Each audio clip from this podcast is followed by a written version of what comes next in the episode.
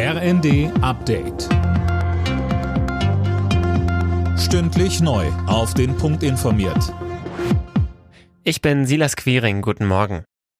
Wegen des Pilotenstreiks bei Eurowings dürfte in den nächsten Tagen jeder zweite Flug der Lufthansa-Tochter gecancelt werden. Allein morgen sollen nur etwa 230 von insgesamt 400 geplanten Flügen stattfinden. Die Gewerkschaft Cockpit hat zu dem dreitägigen Streik aufgerufen, um kürzere Einsätze und längere Ruhezeiten durchzusetzen. Das Management hält die Forderung für überzogen. Im Streit der Ampelkoalition um die AKW-Laufzeiten erwarten Grüne und FDP bald auf einen gemeinsamen Nenner zu kommen. Kanzler Scholz, Wirtschaftsminister Habeck und Finanzminister Lindner wollen heute erneut darüber beraten. Der FDP-Generalsekretär Jeserei sagte dem Spiegel, er sei zuversichtlich, dass Anfang der Woche eine Lösung erzielt werde. Ähnlich äußerte sich auch Grünen-Fraktionschefin Dröge im ersten. Diese Koalition hat oft miteinander gerungen, auch öffentlich, aber wir sind immer in der Lage gewesen, eine Einigung zu finden. Und ich bin sehr zuversichtlich, dass das auch wieder gelingt.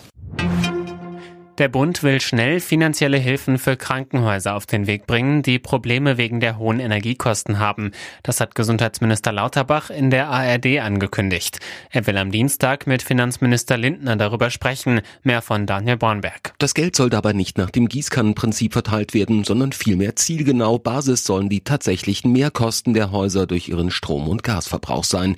So will Lauterbach verhindern, dass etwa Privatkliniken mit einer guten Bausubstanz und damit beispielsweise einer besseren besseren Dämmung genauso profitieren wie kommunale Krankenhäuser, die häufig in einem deutlich schlechteren Zustand sind. Zum Abschluss des zehnten Spieltags der Fußball-Bundesliga haben die Bayern den SC Freiburg mit 5 zu 0 besiegt und sich damit auf Tabellenplatz 2 geschoben. Spitzenreiter bleibt Union Berlin nach einem 2 zu 0 Heimerfolg gegen den BVB. Köln gewann gegen Augsburg mit 3 zu 2. Alle Nachrichten auf rnd.de